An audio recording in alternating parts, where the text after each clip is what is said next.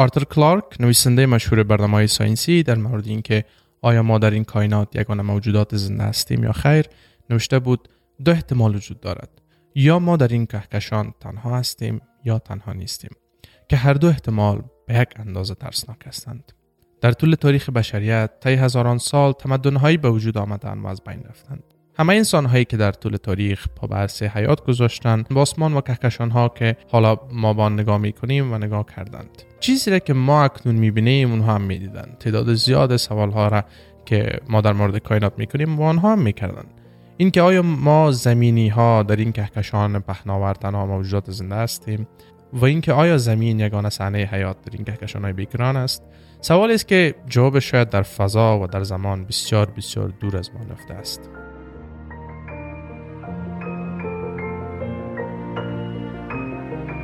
سلام دوستان عزیز. من احمد منصور رامزی هستم و شما رو به پادکست هشتم از فصل دوم از پادکست صدای خوش آمدید می‌گویم و در این قسمت قرار است روی موضوع جالب و جنجال برانگیز صحبت کنیم. اینکه آیا ما موجودات زنده در زمین تنها موجودات زنده در کائنات هستیم یا خیر؟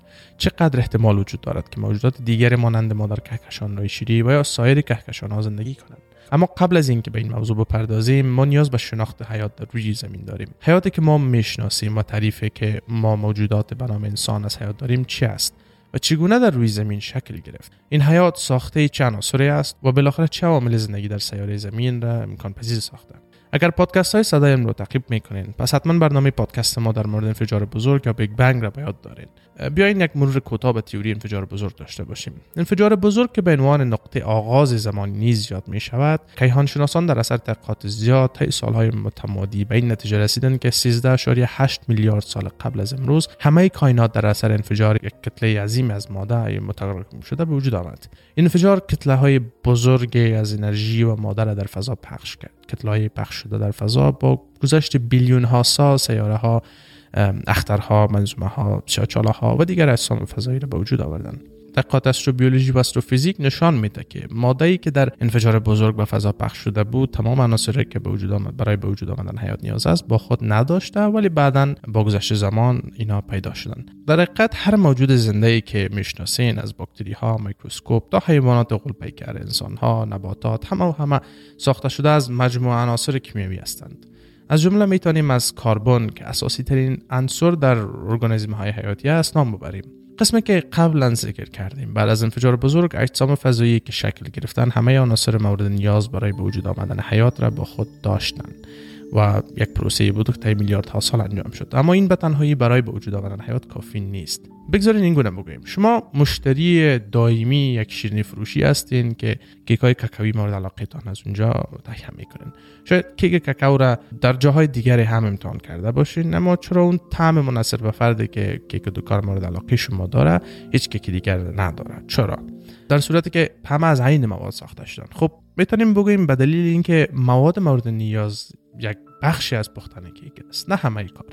اینجا درجه حرارت داشت و مدت زمانی که برای پختن اختصاص داده شده به اندازه مواد اولیه در طعم کیک تاثیرگذار است. پس به همین شکل عناصر کیمیایی نیز ضرورت به یک تعداد عوامل خارجی دیگر دارند که دست به کار شوند تا این عناصر را به حرکت در آورده و مجبور به تغییر و تعامل بسازند. گرمایش و آب دو عامل اساسی در روند شکل گرفتن حیات هستند. بیایید هر کدام را جداگانه بررسی کنیم که چگونه اتم ها تحریک شده اولین مولکول های تاریخ زمین را به وجود آوردن سیاره زمین در آغاز چیزی بیشتر از یک کره داغ با اتمسفر غبارآلود نبود. اما بعضی ویژگی هایی داشت که این سیاره را حداقل در کهکشان ما که ما می‌شناسیم منحصر به فرد ساخت. اولا موقعیت زمین در منظومه شمسی. زمین در یک فاصله کاملا ایدئال با آفتاب قرار گرفتن باید این موضوع را متوجه بود که در ابعاد فضایی یک تغییرات کوچک می تواند تمام معادله را برهم بزنه. فرض مثال همین سیاره همسایه ما زهره یا Venus دارای حرارت 480 درجه سانتیگراد است. در همچون یک شرایط هر مقدار آبی که در روی سیاره موجود باشد در زمان بسیار کوتاه تبخیر میشه و تبخیر آب امکان شکل گرفتن ارگانیسم های زنده را در حد صفر میرساند. از این رو گفتم می‌تونیم که حد متوسط حرارت آفتاب role مهم در وجود آمدن اولین ارگانیسم های حیاتی را دارد. و زمین ما به خاطر فاصله ایدئال با که با آفتاب داره از این ناحیه خوششانس بوده. قسمی که یادآور شدیم آب هم از جمله عوامل موثر است. حتما شنیده باشین که میگن جایی که آب است زندگی است. این جمله را دست کم نگیرید دوستان. چون پاسخ خیلی از سوال هایی که ما داریم در این جمله نفته است. 13.7 میلیارد سال قبل هنگام انفجار بزرگ مقدار زیادی از عناصر هیدروژن و اکسیژن در فضا آزاد شد. البته بیشتر هیدروژن و به اگر بسیار کوچک اکسیژن. بعدها سیاره زمین به دلیل کشش جاذبه که داشت این عناصر را به طرف خود جذب کرد و از ترکیب اینها آب به وجود آمد. همه ما می‌دانیم که تمام عناصر خارج از چهار حالت نیستند گاز جامد مایع و پلازما. از این جمله اتم های گازات در اکثر موارد به دلیل سرعت بیش از حدشان نمی‌تونن با هم تعامل بکنند. اتم های جامدات هم برعکس به دلیل اینکه همیشه ثابت هستند امکان تقریب یا نزدیکیشان به همدیگر خیلی کم است. ولی مایعات چنین نیست. در مایعات اتم ها می‌تونن به راحتی حرکت کنند و به اتم های دیگر نزدیک شده ترکیب های مغلقتری از خود شکل بدن به همین ترتیب بود که شرایط بیولوژیکی، کیمیایی و محیطی در آب پهلو به پهلوی هم قرار گرفته و اولین ارگانیسم های زنده در اعماق اقیانوس ها خلق شد. این که انواع زنده جان ها چگونه به ده ها هزار نوع مختلف تکامل پیدا کرد بحث کاملا جدا و از حوصله این برنامه بالاست. می‌تونیم در یک فرصت دیگر به این موضوع بپردازیم و در گذشته هم یک قسمت خاص در مورد اولوشن در فصل اول پادکست دایم هم داشتیم. خب تا اینجا دانستیم که حیات در روی زمین چگونه و از کجا آغاز شد. پس حالا می‌تونیم به پرسشی که در اول مطرح کردیم دیدگاهانه تر داشته باشیم. برای اینکه بدانیم آیا بیرون از مرزهای کره زمین نیز حیاتی وجود داره یا خیر اولا باید تعریف از حیات داشته باشیم. دانشمندان حیات را به دو نوع دسته بندی کردن حیات هوشمند و حیات غیر هوشمند. به طور کلی حیات هوشمند با نوع گفته میشه که موجودات توانایی فکر و تولید مواد برای رفاه و بقای خود داشته باشند که بهترین مثال حیات هوشمند خود ما انسان ها هستیم در طول تاریخ بشریت انسان ها به خاطر قدرت و توانایی فکر کردنش همیشه در حال تحول و تکامل بودند. از انسان های اولیه که از مغاره ها برای سرپناه و حفظ امنیت خود استفاده می تا انسان های امروزی. انسان هایی که توانستند با ایجاد تکنولوژی دنیا را به دهکده کوچک تبدیل کنند. در دونمای همه این سیر تکاملی فقط یک پدیده وجود دارد آن هم تلاش برای زنده ماندن و بقا است. اما حیات غیر هوشمند پیچیدگی حیات هوشمند را ندارد ولی دامنه این حیات وسیعتر است.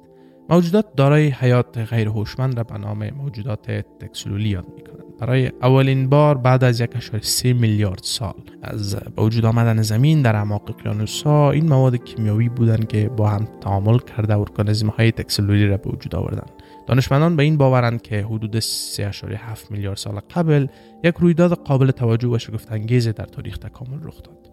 و آن رویداد به وجود آمدن میکروب های با سلول های تقسیم شده به نام میکروب بود. بعدها در ادامه تکامل این موجودات این موجودات تکسلولی یک اتفاق شگفت انگیز دیگری رخ میده. آمیب کوشش کرد آمیب دیگری را ببلد اما آمیب بلیده شده به جای اینکه تبدیل به غذا و انرژی در بدن آمیب دیگر شود در داخل آن گیر ماند و با توافق بدن آمیب میزبان اعضای یکدیگر را رشد دادند که در حقیقت این نقطه آغاز به وجود آمدن حیات چند سلولی بود که اولین جایش در تیوری تکامل گفته میشه. ببینید این یک احتمال و یک اتفاق بسیار بسیار بسیار زیاد نادر است و اتفاق چنین حادثه در سیارهای دیگر از نظر ریاضیکی خیلی خیلی خیلی اندک است. اما جهان خیلی بزرگتر از این هست بر اساس مشاهدات تلسکوپ فضای هابل بین 125 تا 250 میلیارد کهکشان قابل مشاهده در کائنات وجود دارد. تخمین زده میشه که حداقل 10 درصد از تمام ستاره های مشابه خورشید دارای منظومه ای از سیاره ها هستند یعنی ستاره های بزرگی که به ابعاد 6.25 در در برنامه 18 یعنی ستاره های بزرگ با سیارات قابل مشاهده به دور آنها میچرخند.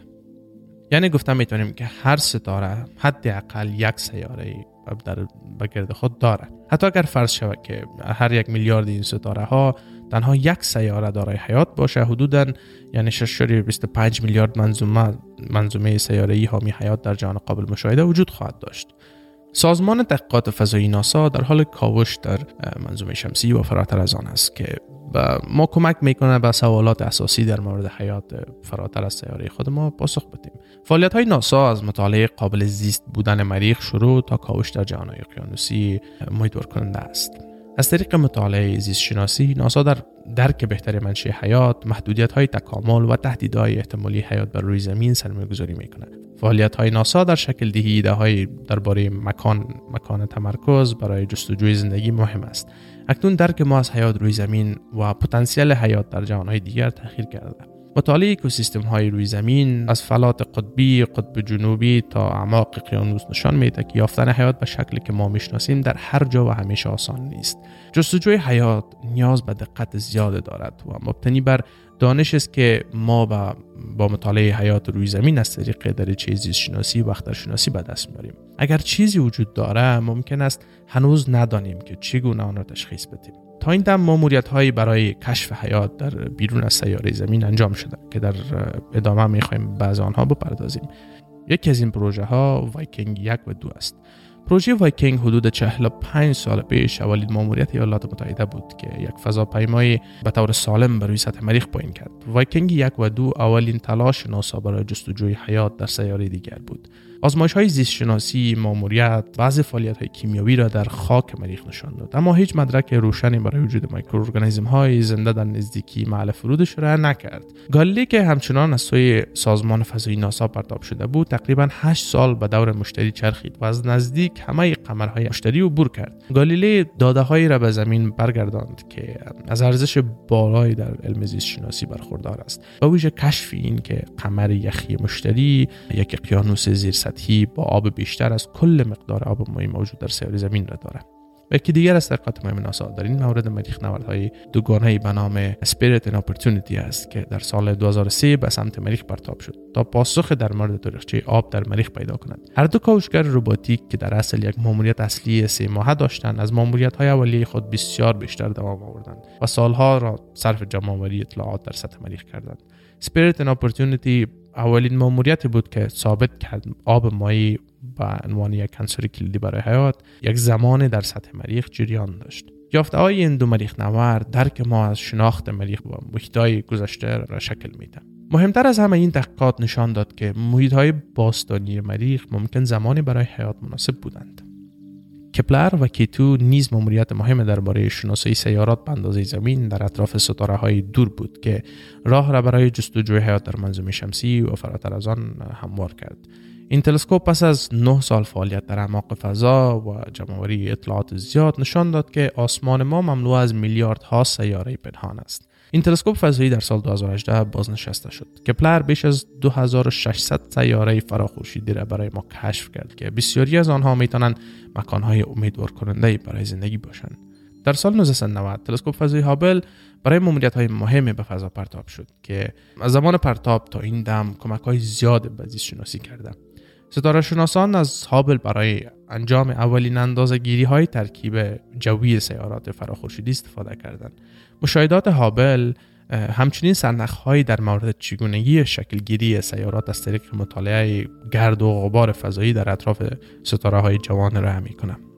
همه این های هابل شامل اهداف دوردست نمیشه هابل همچنان برای مطالعه اجرام دوران منظومه شمسی از جمله سیارک ها ستاره های دنبال دار سیارات و قمرها مانند قمرهای یخی اقیانوسدار اروپا و گنیمید مورد استفاده قرار می‌گیره.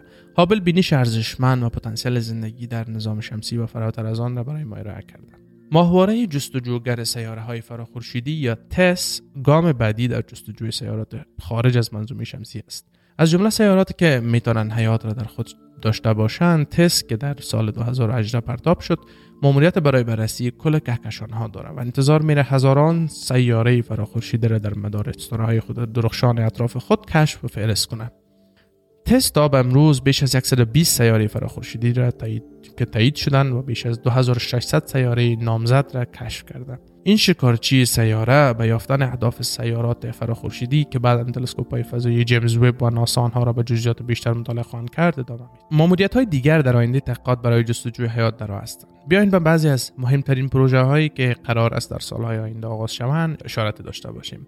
یکی از این ماموریت ها ماموریت اروپا کلپر است. که بنا به این فرض که قمر مشتری اروپا ممکن است پتانسیل نگهداری حیات را داشته باشد به فضا پرتاب میگردد. اروپا کلیپر شناسایی دقیق قمر اروپا را انجام خواهد داد و این بررسی خواهد کرد که آیا ماه یخی می‌تواند شرایط مناسب برای زندگی در داشته باشه یا خیر. این ماموریت یک فضاپیمایی را به هدف پرتاب در سال 2024 در مدار مشتری قرار میده. تا تحقیقات دقیقی از قمر اروپا انجام بده. سیاره که شواهد قوی برای اقیانوس از آب مایی در زیر پست یخیش دیده میشه.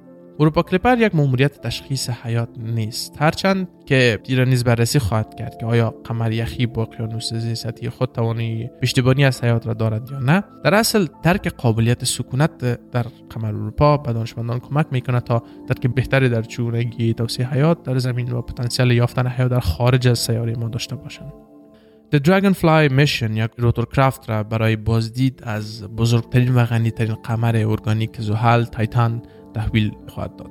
دراگون که قرار است در سال 2027 پرتاب شود و در سال 2034 وارد آن قمر شود ده ها مکان امیدوار کننده در اطراف قمر یخی زحل را نمونه برداری و بررسی خواهد کرد. تایتان بسیار مشابه زمین در دوره های اولیه زمین است و می‌تواند صندخهایی از چگونگی پیشرفت های کیمیاوی prebiotic در این شرایط را ارائه بکنند این ماموریت دانش ما را برای بلوک های سازنده حیات بیشتر می‌کند. قرار است مکانهای متفاوتی برای جستجوی فرایندهای کیمیاوی یعنی prebiotic رایج در تایتان و زمین در این ماموریت کاوش شود تاکنون اکتشافات امیدوار کننده فضایی و جستجوهایی برای کشف حیات در کائنات انجام شده.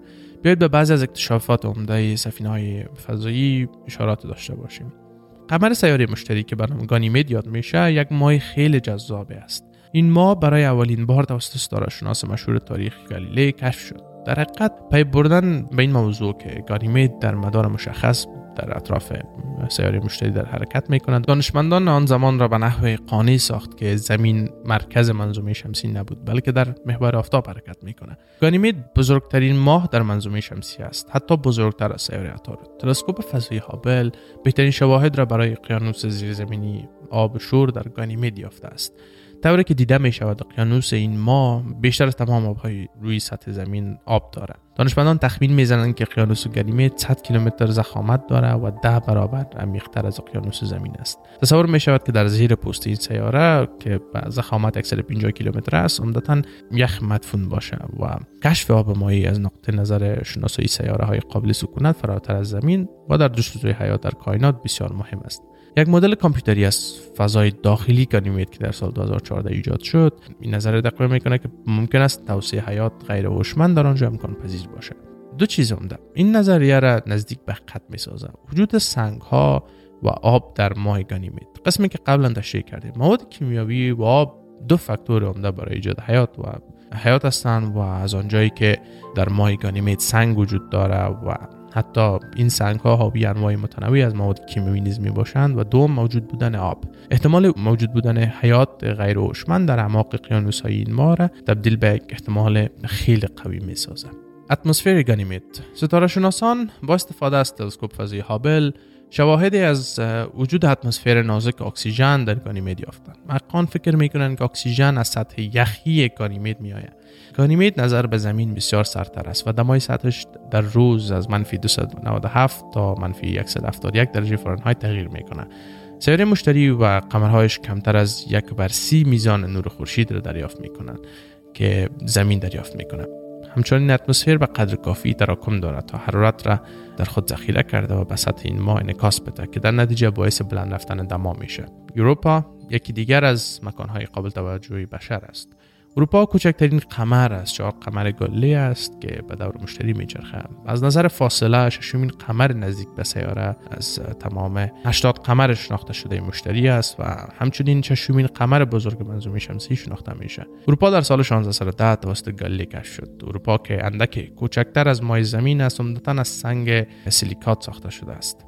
و دارای پوسته آب یخی و احتمالا دارای هسته آهنی نیز می باشد جو بسیار نازک داره که عمدتا از اکسیژن تشکیل شده. علاوه بر رصدهای تلسکوپ زمینی اروپا توسط کاوشگرهای فضایی متوالی مورد بررسی قرار گرفته که اولین مورد در اوایل دهه 1970 بود. در سپتامبر 2022 فضاپیمای جنو در حدود 200 مایلی اروپا پرواز کرد تا نمای نزدیکتری از آن دریافت بکنه. اروپا صافترین سطح را در بین تمام اجسام جامد شناخته شده در منظومه شمسی داره. جوان بودن ظاهری این قمر و صاف بودن سطح آن منجر به این فرضیه شد که احتمالا یک اقیانوس آبی در زیر سطح آن وجود داره می‌توان تصور کرد که احتمالا این قمر حیات فرازمینی یا حیات غیر هوشمند را در خود جا داده باشه همچنان تلسکوپ فضایی هابل توده‌های بخار آب مشابه به آنچه که در انسال دوست قمر زحل مشاهده شده را شناسایی کرد. در ماه می 2018 شناسان بر اساس تجزیه و تحلیل اطلاعات به دست آمده از کاوشگر فضایی گالی که در سال 1995 تا 2030 به دار مشتری میچرخید شواهد از فعالیت ها را در اروپا ارائه کرد. ماموریت گالی که در سال 1989 اندازی شده بود بخش عمده ای از اطلاعات فیلی اروپا را ارائه می‌کنه اگرچه چندین ماموریت اکتشافی برای رفتن به این قمر پیشنهاد شده اما هنوز هیچ فضاپیمایی بر روی سطح اروپا فرود نیامده. کاوشگر ماه یخی مشتری یا جوس ماموریت با گانیمید است که قرار است در سال 2020 پرتاب شود. احتمال وجود حیات در ماه اروپا. تا کنون هیچ مدرکی در مورد وجود حیات در قمر اروپا وجود ندارد. اما تا این دم اروپا به عنوان یکی از محتمل ترین مکان ها در منظومه شمسی برای سکونت سکونت پذیری به حساب می آید حیات می‌تونه در اقیانوس زیریخی این ما وجود داشته باشد. شاید در محیط مشابه دریچه های هیدروترمال در اعماق اقیانوس زمین حتی اگر اروپا فاقد فعالیت هیدروترمال آتشفشانی باشد. در سال 2015 دانشمندان اعلام کردند که نمک موجود در یک اقیانوس زیر سطح اروپا احتمالا برخی از ویژگی های زمین شناسی در آنجا را پوشش میده این موضوع در تعیین این که آیا اروپا می‌تواند قابل سکونت باشه یا نه مهم است. حضور احتمالی آب مایع در تماس با گشته سنگی اروپا تماسهایی را برای ارسال یک کاوشگر به اونجا تحریک می‌کنه شواهد حاکی از وجود دریاچه های از آب مایع در آنجاست که به طور کامل در پسته بیرونی یخی اروپا محصور شدند و از که تصور میشه دورتر در زیر پوسته یخی وجود داره متمایز است. در صورت تایید دریاچه ها و حفره های آبی می توانند زیستگاه بالقوه دیگری برای زندگی در قمر اروپا یافت شود. شواهد نشان میده که پراکسید هیدروژن در بیشترین قسمت های سطح اروپا یافت میشه. از آنجایی که پراکسید هیدروژن در ترکیب با آب مایع با اکسیژن و آب تجزیه میشه دانشمندان استدلال می‌کنند که می‌تواند منبع انرژی مهم برای اشکال ساده زندگی در آنجا بوده باشد. وجود موجودات فرازمین در تمام ادوار تاریخ مطرح بود. از زمان تمدن یونان باستان که باور داشتند ستاره ها و سیارات جایی بود باش خدایان است و از آنجا بر روی زمین نظارت دارند تا باور هندوها و آریایی ها که می‌گفتند کهکشان ها در کنترل خدایان نیکی و بدی هستند که همیشه با یکی دیگر در حال جدال می باشند اما دانشمندان در تلاشند تا این مقوله را از بود علمی بررسی کرده جوابهای همگام با منطق کرایه کنند. تلاش های علمی در راستای دریافت نشانه های از حیات بیرون از مرزهای سیاره زمین از نیمه های قرن 20 تا حال جریان داره که سطح آگاهی و دانش ما را نسبت به چگونگی حیات در کهکشان ها خیلی بلند بردن هرچه تا حال انسان ها نتوانستند اطلاعات دقیق در این مورد به دست بیارند اما حداقل این را گفته می‌تونیم که مسیر درست پیشرفت در این خصوص قرار داریم. تشکر از اینکه تا حال با ما بودید. تا برنامه بعدی. بدرود.